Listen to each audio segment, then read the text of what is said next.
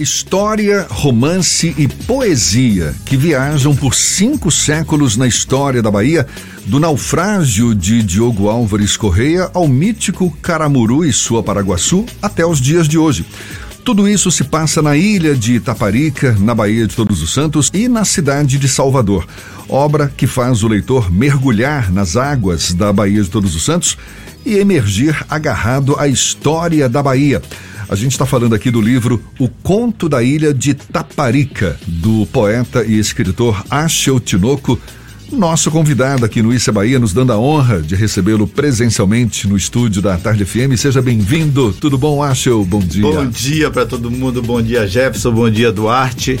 É, finalmente a gente vê pessoalmente. Ah. eu já estava abusado dessa coisa de, de, de virtual. Eu não nasci virtual, eu, sou do tempo antigo. Coisa boa, né? A gente poder retomar. Ah, é uma alegria, é uma alegria imensa. Mais próximo. E a gente já teve a oportunidade de conversar aqui, acho. Você, eu já até falei aqui, é um dos escritores que mais produzem obras. Esse livro é o de número. 24, era para ser 23,5, mas ficou 24 mesmo. 24. Rapaz, fantástico, parabéns. Livro recém-lançado pela Atelier Europa, não é isso? É, isso.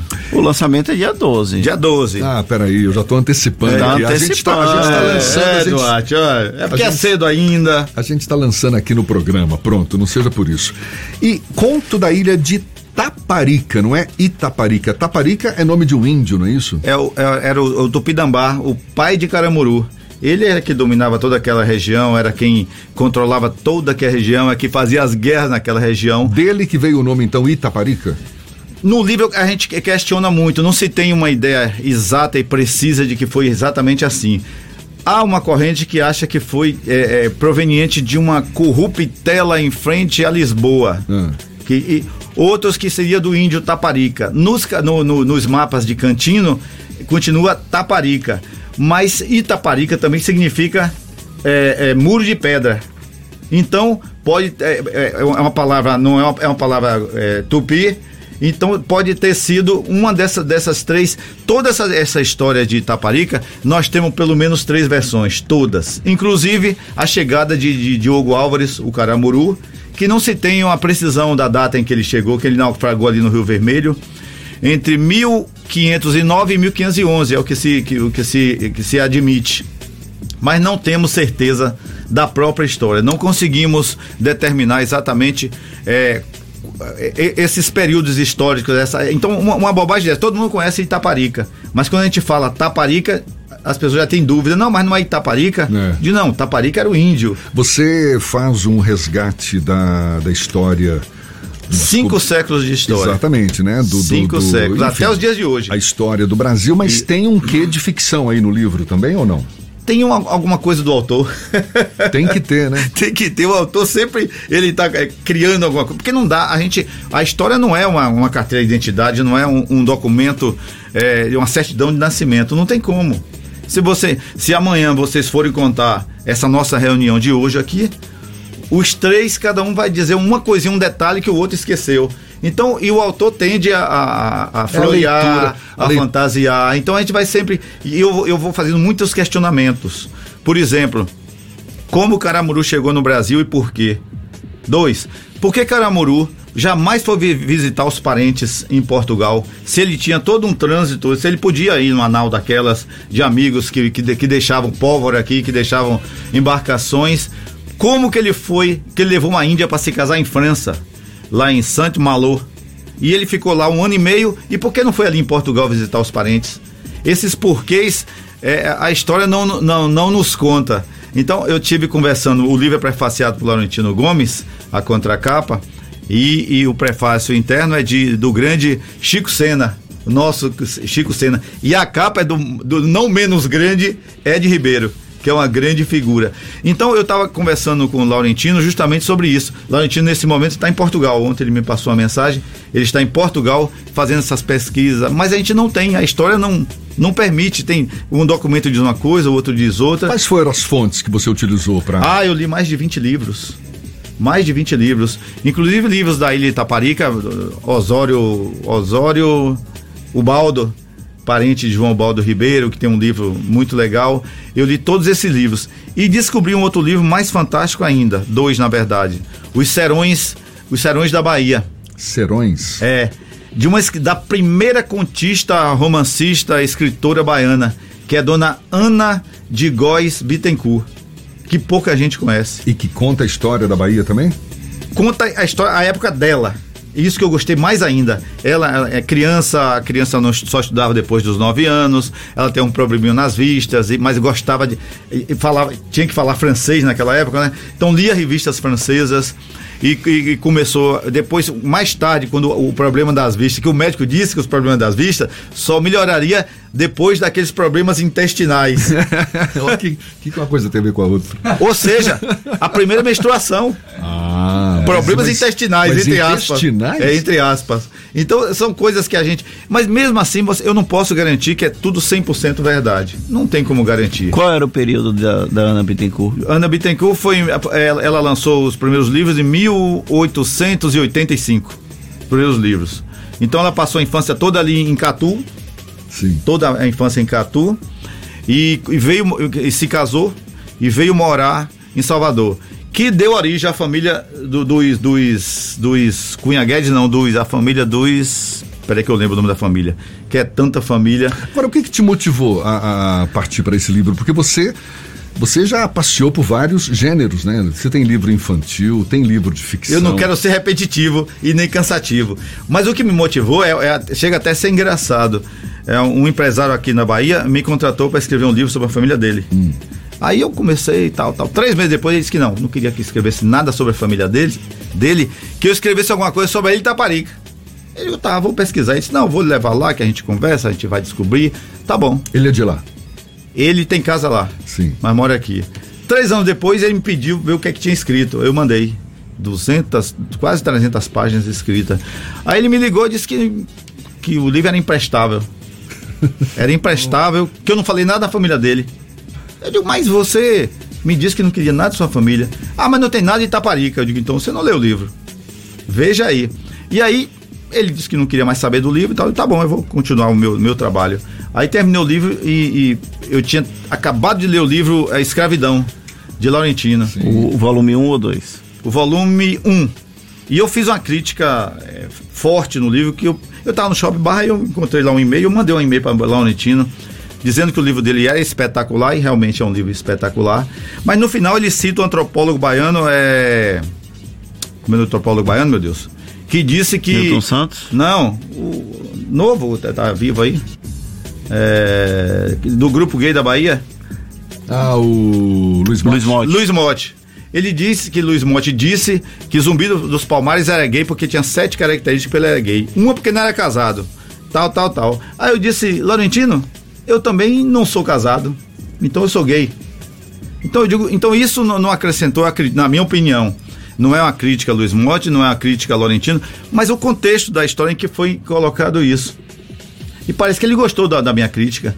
Ele disse, não, obrigado por você ter feito a crítica. Aí a gente começou a conversar sempre e tal, tal, tal. Aí começou direto oportunista. ao ponto oportunista. Fui, aí, mandei esse livro para ele. Ele disse, não, vou ler com todo prazer. E leu mesmo leu o livro inteiro, gostou muito da narrativa, o tipo de narrativa que eu faço, como eu questiono as coisas da história e fez o prefácio muito elogioso, um prefácio muito legal, que eu acho que valoriza, valoriza ainda mais o livro.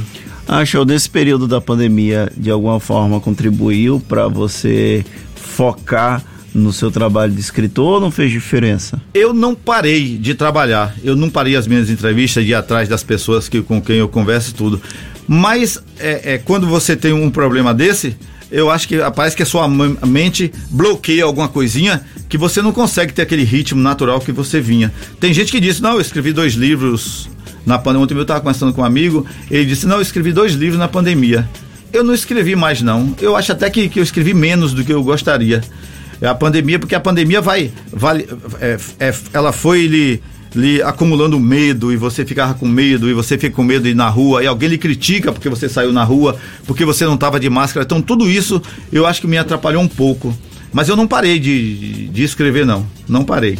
É o processo criativo desse novo livro. ele começa quando, ele se desenvolve como e quando ele é finalizado? A gente, eu, eu, é, eu sempre, outro dia uma criança me perguntou, no, eu fui fazendo no interior, numa escola, é, perguntou qual era o meu processo de escrever. Eu digo, não tenho nenhum, eu simplesmente escrevo. Porque eu, eu gostaria de ter, inclusive, uma organização maior no que eu escrevo. Mas eu vou escrevendo, jogando no computador, vou escrevendo, vou escrevendo e deixo lá. Você não então, define um fio condutor, não? Não, não. Um roteiro para ser seguido, nada disso? Nada, vai nada. brotando na hora? Eu vou escrevendo. Você, então você não sabe como é que vai terminar o, o livro? Muitas, às vezes, depende. Às vezes eu sei, às vezes não sei, não sei nada. Esse mesmo eu não sabia. Tanto é que eu mudei o início dele e mudei o final algumas vezes. O início começa com um coronel Plínio Moscoso, famoso na Bahia. Chegando ali em Itaparica, ele tinha uma fábrica de cal, de cal, e ele era um comerciante muito bem sucedido em, em, em ali perto de Santa Maria, ali, em, naquela região de Cachoeira, por ali. Ele tinha um comércio muito bem é, sucedido. E ele veio para Itaparica para expandir o comércio e pretendia vir montar uma, uma, uma, uma fábrica aqui em Salvador. É, é, muito legal. Eu falo, por exemplo, dos trapiches, que pouca gente conhece hoje, sabe o que é os trapiches. Mas eu falo dos trapiches, eu conto a história. Eu, é assim, eu, eu, aí eu fui quando eu comecei a escrever o livro, eu não tinha o início. Eu digo, não, esse início não tá bom. Mas essa pergunta que, que te fizeram aí foi uma menina, né? Uma, uma criança. Uma criança? Foi. Tem tudo a ver, não é? Como, é Tem. é, que, como é que você faz para produzir um livro? Pô, ah, escrever um livro é, não é escrever é, uma exatamente. carta, não é? Não é escrever exatamente. um textinho, é escrever um livro. O que que você... Mas, mas tudo bem, por mais que você... Porque você tem talento. Você é um cara... mas é verdade, você tem talento. Você tem o dom de começar a escrever mesmo sem saber onde vai parar. Exato. Mas o que, que você sugere para quem, por exemplo, está tá ingressando agora nesse universo maravilhoso? Muitas é... vezes eu ouvia de alguns escritores, eu achava que era bobagem, que a gente acha que a gente sabe tudo, né? Eu achava que era bobagem quando o escritor dizia que às vezes o personagem toma, toma é, o destino, ele tem um destino próprio. Sim. Ele vai, vai, é, mas é verdade. A gente começa a escrever sobre um, tem um personagem, daqui a pouco ele quer ir para o lado direito, você quer ir para o lado esquerdo e não consegue, parece que você não vão conseguir chegar a um lugar comum mas chega. Eu acho melhor que se você tiver um roteiro, se você tiver uma organização, facilite o seu trabalho. Mas eu, infelizmente, não tenho. Eu vou escrevendo, escrevendo, escrevendo, até ver se chega a algum lugar. Você, tem, submete, por exemplo... você submete as suas obras à avaliação de algum. Boa pergunta, De algum Jefferson. amigo, de algum escritor. Ótima pergunta. Sabe por quê? Porque é, escrever livro hoje no Brasil é tão difícil, nós não temos mais crítico literário. Dificilmente você encontra algum crítico literário. E muito mais raramente você vai conseguir um amigo que queira e ler as suas obras em originais para lhe dar um palpite. Você não consegue que o filho da mãe leia o livro pronto. Imagine o livro. Ô, Duarte, lê aqui meu livro. Ah, tá bom, deixa aqui que eu vou ver. Não lê. Aí no fim do ano ele te dá uma notícia. É, eu tenho um livro prefaciado por, por nosso saudoso amigo Jorge Portugal, Sim. que eu mandei para ele, Jorge, faça uma revisão. Seis meses depois ele disse, acho, eu, eu vou fazer. Jorge, se você não fizer a revisão, eu vou escrever lá que foi você que fez a revisão. E se tiver o erro que tiver, a culpa é sua. Aí ele deu muita risada, aquela risada, risadona dele. E, mas fez o prefácio. Então, eu gosto. Sinal que leu, né? Esse sinal que leu. Eu gostaria muito de ter um Laurentino Gomes na vida, um, um, um autor, um escritor, um amigo que realmente gostasse de leitura e lesse os livros para depois me dar uma, uma opinião. Ah, acho que eu gostei do seu livro. Porque Outro dia, uma menina de 18 anos me fez uma crítica de um livro meu. Eu digo, mas rapaz, é, não é que ela tem razão? Às vezes você não vê coisas que uma, uma criança está lendo e percebe e você não percebeu. Mas isso é a coisa mais então, comum. Né? Seria fantástico se, a gente tivesse um, um, um crítico. Eu tenho um livro de Gabriel Garcia Marques que ele, ele submeteu a sete amigos para ler o livro, para dar palpite. Mas era Gabriel Garcia Marques. E imagine é, Gabriel Garcia Marques chegar, ô, Jefferson, leia meu livro aqui me deu um, um, palpite. Em dois dias você lê. Aí eu chego, acha. O Jefferson, lê meu livro aqui. Ele tem tanta criança para tomar conta, vai levar 10 anos para poder. Ontem eu estava lendo uma entrevista, inclusive do Gabriel Garcia Marques, e aí ele fala sobre o processo criativo, que, salvo me engano, de 8 às 3 da tarde, é. ninguém conseguia falar com o Gabriel Garcia Marques já você não consegue ter essa rotina. Como e outra coisa, funciona isso? E outra coisa, eu tô escrevendo, o telefone tá ligado, o telefone toca, alguém me chama lá na portaria e tal, e nada disso me, me, me, é, me atrapalha. Ontem eu tava lendo o que eu gosto muito de Hugo, Hugo Mãe, hum. o português. Walter Hugo Mãe. Walter Hugo Mãe, que é uma grande figura. É, e eu sempre mando mensagem para ele, aquela coisa toda. E ele é um figuraça. E ele ia dizendo ontem que tava procurando um apartamentozinho lá em Portugal para alugar, bem pequenininho, porque ele precisa agora se concentrar para fazer um novo trabalho, um novo livro. Eu digo, mas rapaz, só eu que não tenho essa, essa moral de alugar um apartamento para trabalhar. Não, eu faço, eu escrevo, simplesmente assim. Se Inclusive saiu... nos finais de semana? Ah, mas o escritor não tem, não tem negócio de férias remuneradas, essa coisa. Tem, não. É na hora que. Férias remuneradas é ótimo. Eu, ele tá numa preguiça doida. Aí quando chega duas contas de luz, ixi, eu tenho que terminar o trabalho. Deixa eu escrever mais um Deixa pouquinho. Deixa eu escrever. Aqui. Agora mesmo eu tô escrevendo cinco livros. Caramba. Eu tô escrevendo um livro do nosso amigo Fábio Rolon, que foi parceiro de Timaya durante 30 anos, o cantor. Fábio de Estela, Fábio, sim, até parece sim, que foi sim. sonho, uma biografia, mas o desgraçado foi para São Paulo, tem cinco meses não aparece. Mas está perto de terminar. Parceiro de Tim Maia durante muitos anos. É, um, uma grande. O cara é muito, é um figuraço. Estou escrevendo de Mário Piton, dono das, da, da Delicatessen Vixe, peraí. Desculpe. meus leitores. É meus leitores Não estão te ouvindo aqui é, na rádio. Exatamente. e estou escrevendo um livro que vai dar também o que falar, que é sobre é, de Mauro Cardim. Foi candidato a, vereador, a da prefeito aqui em Lauro de Freitas. Sim, sim. Foi produtor, é, diretor do Sócio El, de bloco. Do El Chan durante muitos anos. Conta tudo aquelas histórias do El Chan, aqueles concursos da da garota, da garota do, do, do El Chan, aquela coisa toda. A nova loira do Chan, a, a, nova morena do Chan. Soube que Jefferson até tentou se candidatar no lugar de Jacaré, quando Jacaré saiu. Mas não tive chance. Não teve chance, não. Não tive chance. Não teve quando chance eles de jeito nenhum. meu requebrado, não, o cara tem que. Não pode ser coadjuvante. Então acredito que esse livro vai, vai, vai dar o que falar. e agora você pergunta, por que que você agora deu para escrever biografia? É porque eu pago as contas de luz com, esse, com, esse, com esses livros. Senão, se for só o que a gente vende em livraria, é dificílimo. Aliás, tem um que tá, tá pendurado aí faz tempo, né? A saga de Jefferson Beltrão aí pela, pela Bahia. Ó, né?